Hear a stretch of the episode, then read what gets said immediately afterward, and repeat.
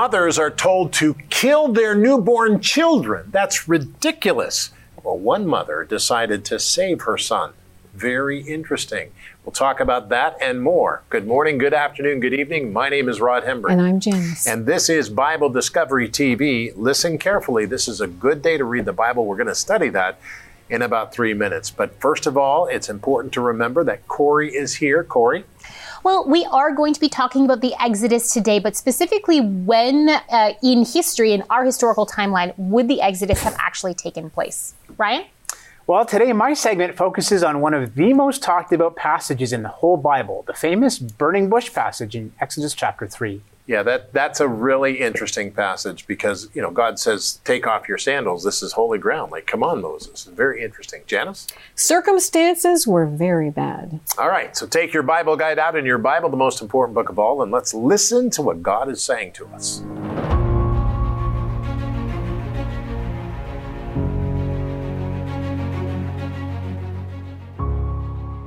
Exodus 2 1 through 10. And a man of the house of Levi went and took as wife a daughter of Levi. So the woman conceived and bore a son. And when she saw that he was a beautiful child, she hid him three months. But when she could no longer hide him, she took an ark of bulrushes for him, daubed it with asphalt and pitch, put the child in it, and laid it in the reeds by the river's bank and his sister stood afar off to know what would be done to him. Then the daughter of Pharaoh came down to bathe at the river, and her maidens walked along the riverside.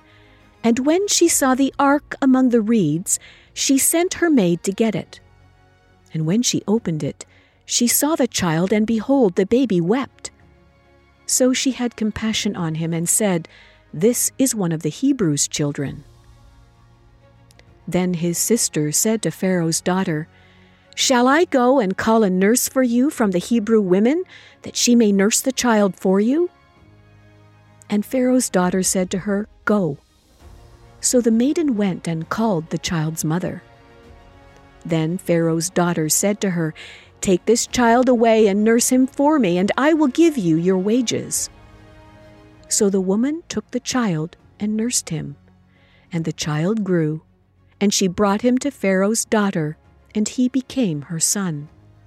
So she called his name Moses, saying, Because I drew him out of the water.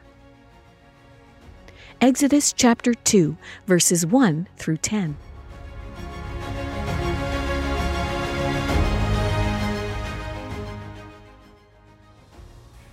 Exodus 1, Exodus 2, and Exodus 3. This is a fascinating read as we begin the second book of the Bible and we understand it today. Turn your Bible guide to this passage and open up your Bible to Exodus 2.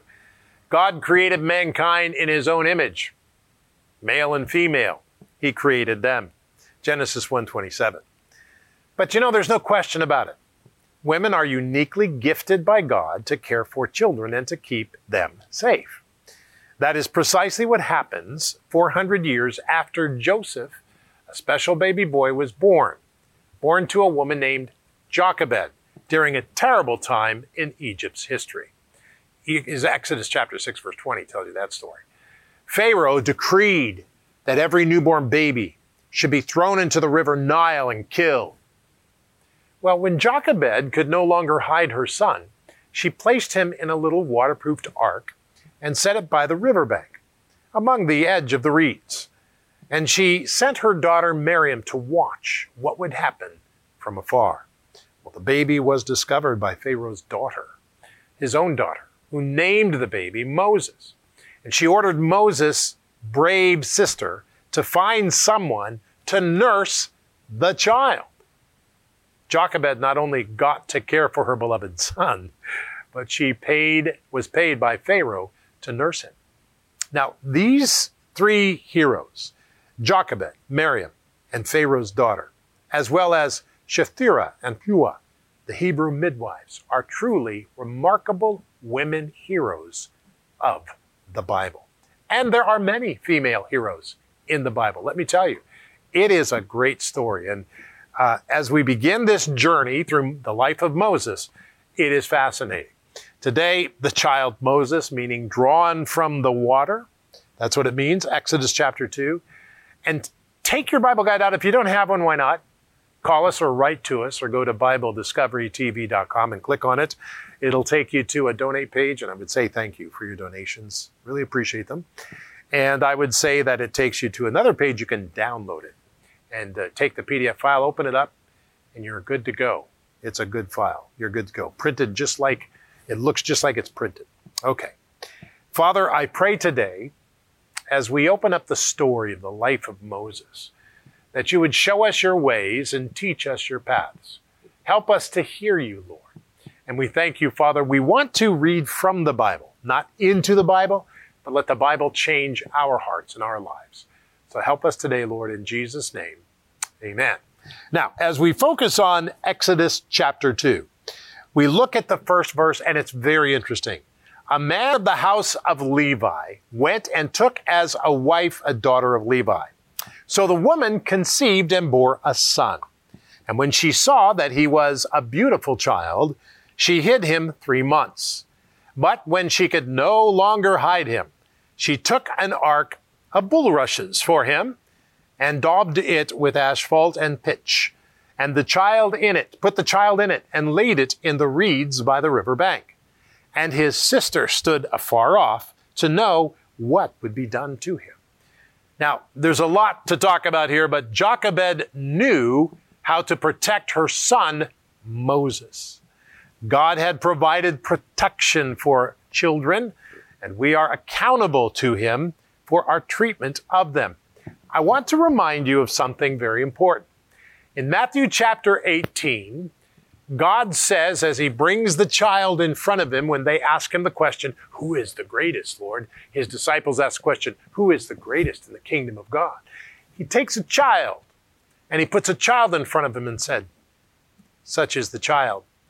That's how you have to be to enter the kingdom of God. Now that's fascinating because in Hebrews it tells us that we don't need to be a child in the Bible, we need to mature ourselves in the Word of God.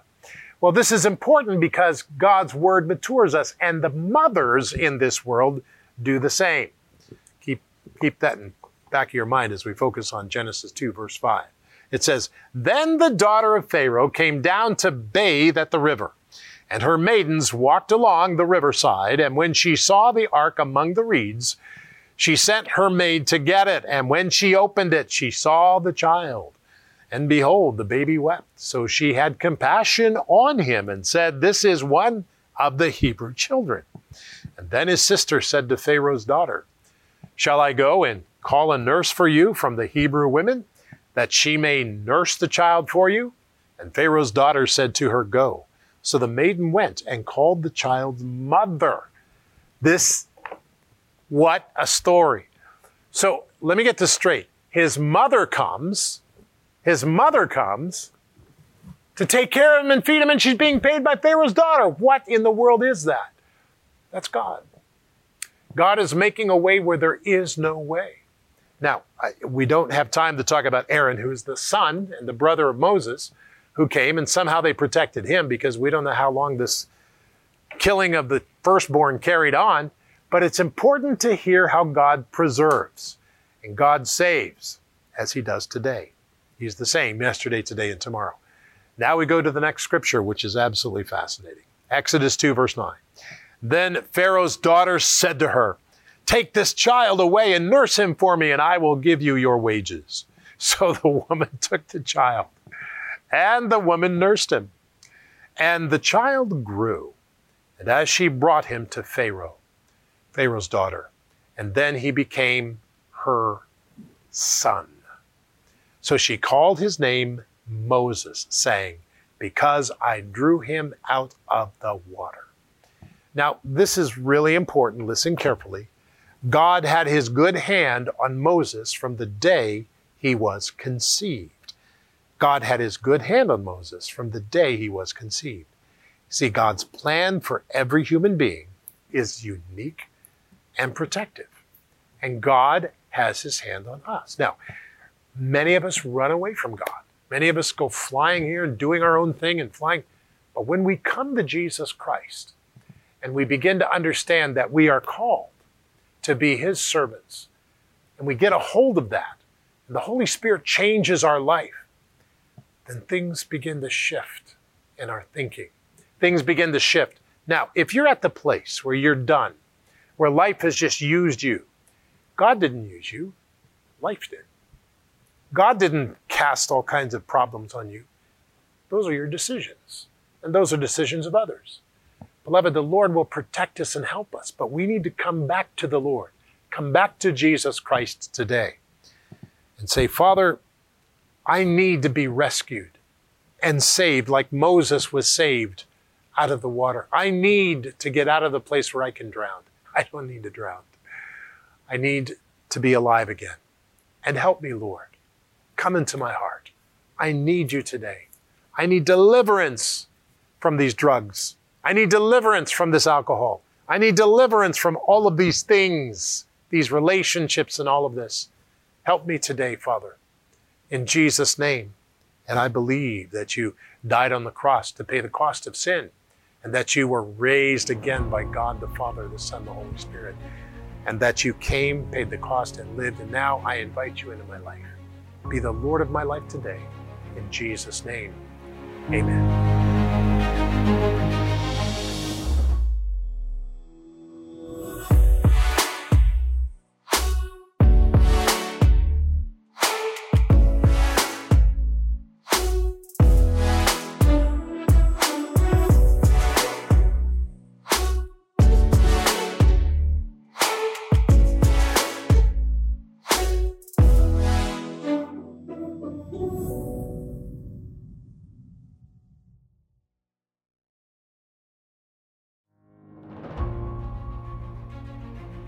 Welcome back to the program.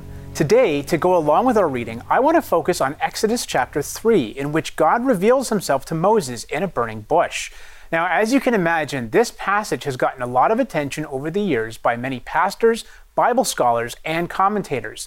But did you know that one of the earliest interpreters of this passage was Jesus Christ himself? In Matthew 22, the Sadducees challenged Jesus on the biblical doctrine of resurrection. And in response, Jesus points to this very passage that we read today. Check it out.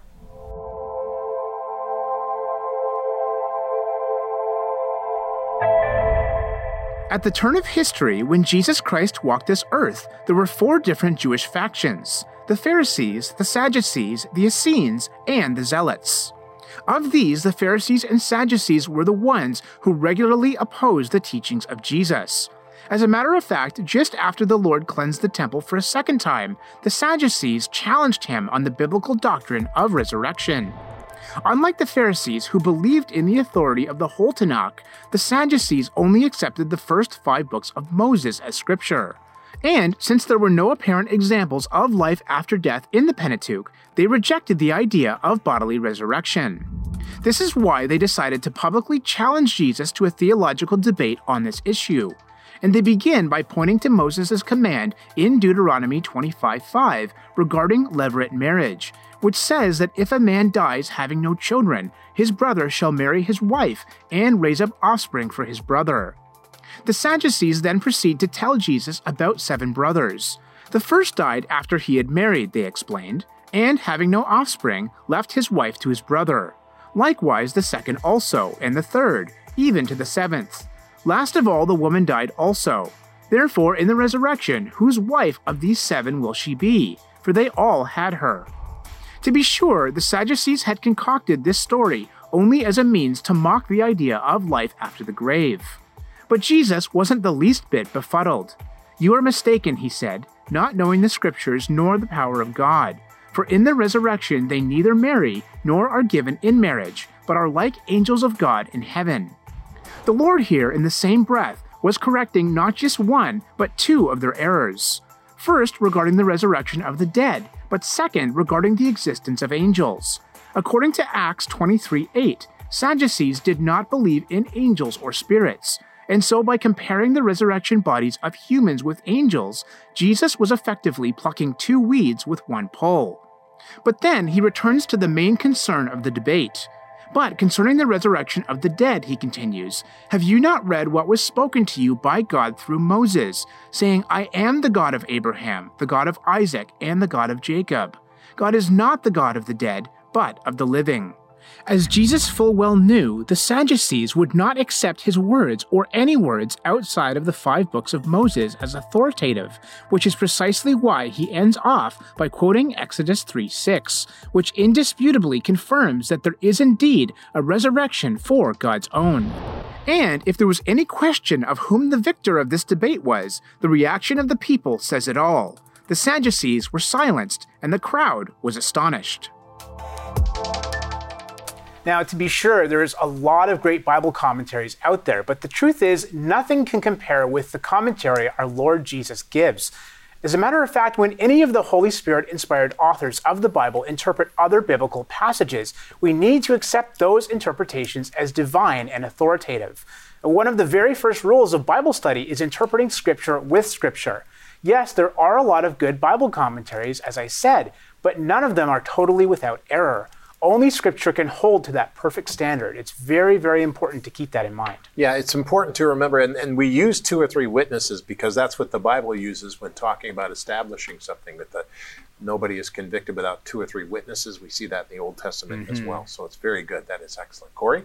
All right. Well, we're jumping into that thorny question of when was the Exodus. Obvious, obviously, this really impacts uh, people when they are trying to look for the Egyptian pharaoh that was a part of the Exodus, the Egyptian pharaoh that uh, was a part of the Joseph. Uh, you know, whole scandal uh, because the Bible does not name these pharaohs, these kings of Egypt. It just leaves it at Pharaoh. So when you're trying to um, find out where in Egyptian history this could happen, obviously the actual dating of the Exodus matters quite a bit. And the Bible surprisingly does have quite a bit to say on when this happened. So let's jump into it.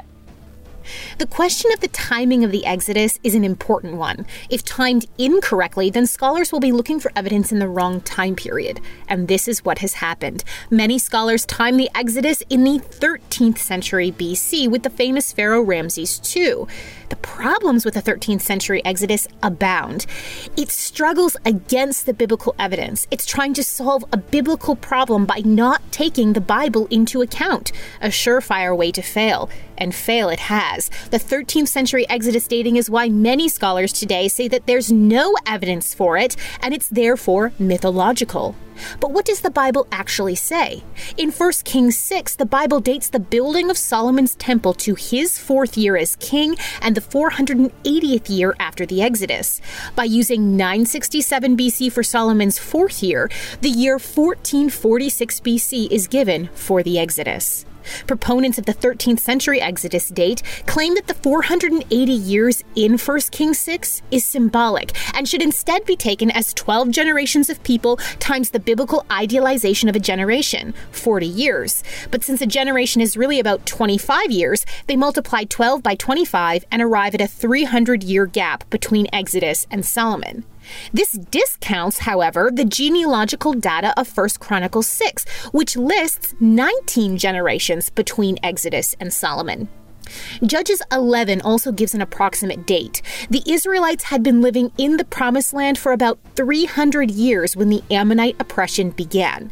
We only have an approximate date for the Ammonite oppression of around 1100 BC. Adding 300 years to this still gets us to 1400 BC for the conquest and then 1440 for the Exodus.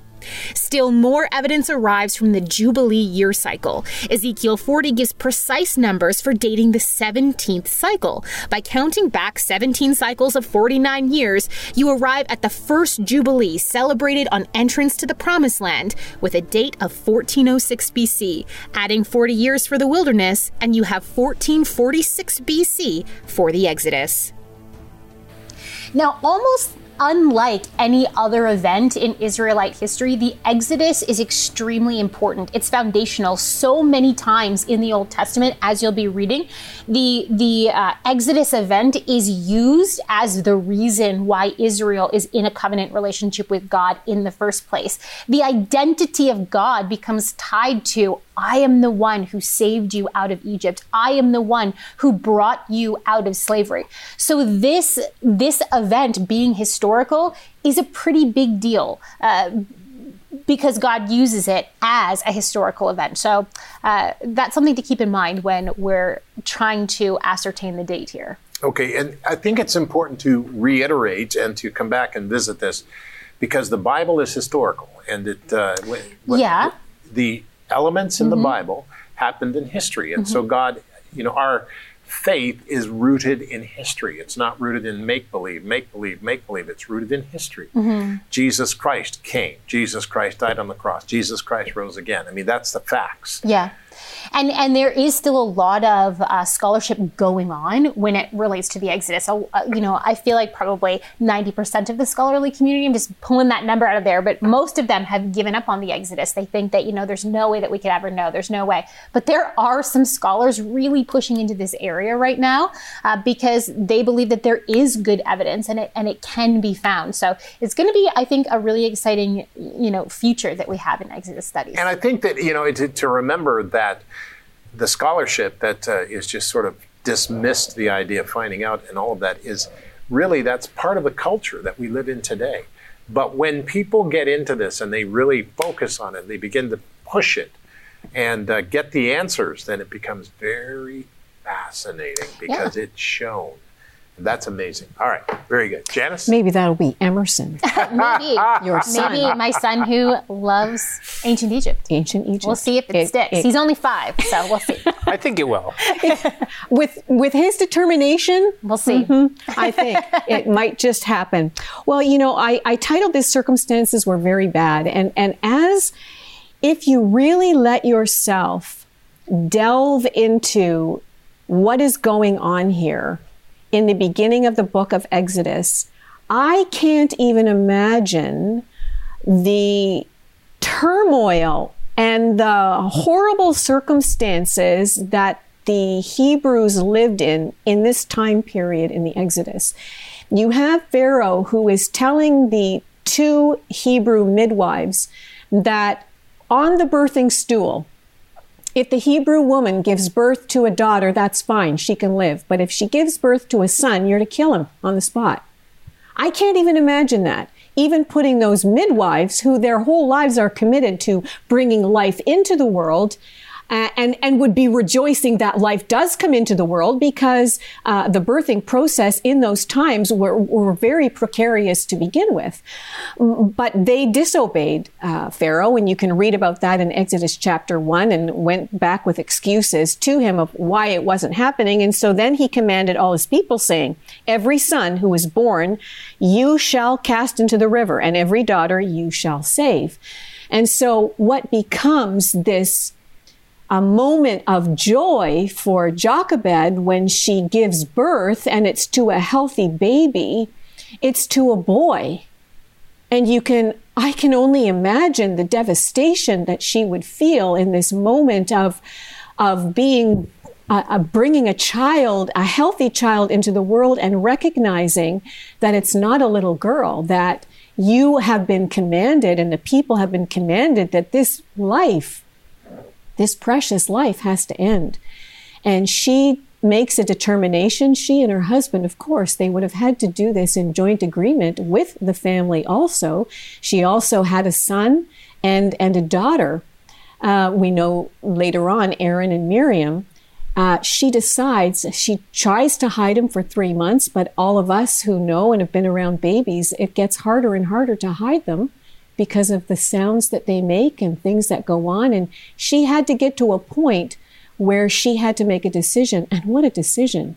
That very river where they were throwing children in to drown and to kill, she made and prepared a little boat and daubed it with asphalt and pitch to make sure that it wouldn't leak. And she set him in the reeds of this river and set her daughter there to watch. All of these circumstances, my goodness, that surround this life of this precious one and this woman and the decisions and her husband and family that they would have to make. What's my point today? God had a plan. God had a plan. And Jochebed looked at this situation and decided that God had given life and that she would sustain that life as long as she could. She would make every effort that she could to sustain this life. And she had to put her trust and dependence upon God, especially when she put that little boy, that little baby, in the boat in the reeds. God is with us in our difficult circumstances.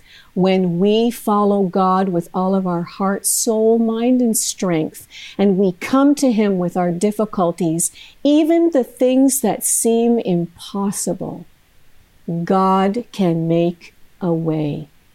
And we need to learn and trust to depend on God. And it's an easy thing to say and it's a hard thing to live. But let me encourage you today, whatever spot that you're in right now, cling to God, come to Him and lean, acknowledge Him in every way, and He will direct your paths. We are not smart enough to figure it out, but God knows. God has the future in His hands, and He can give you the right path to walk on. Trust and lean on God as Jochebed and Amram did for their son Moses, and look where that led in the future.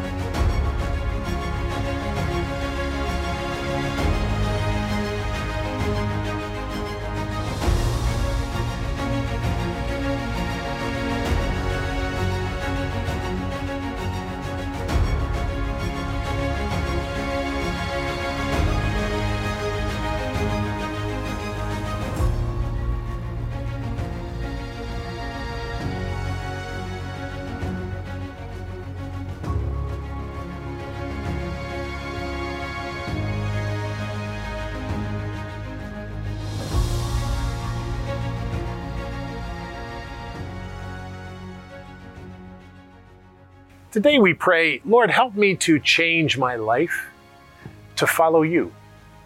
And that's unique. So my life has to shift and change so that I can follow you instead of following all these other things. Help me, Lord. In Jesus' name, amen. I want to remind you that if you need to see or want an answer to some of your questions, we do a series called Ask the Pastor on YouTube. Go to Pastor Rod Hembree and you'll find it and subscribe to it.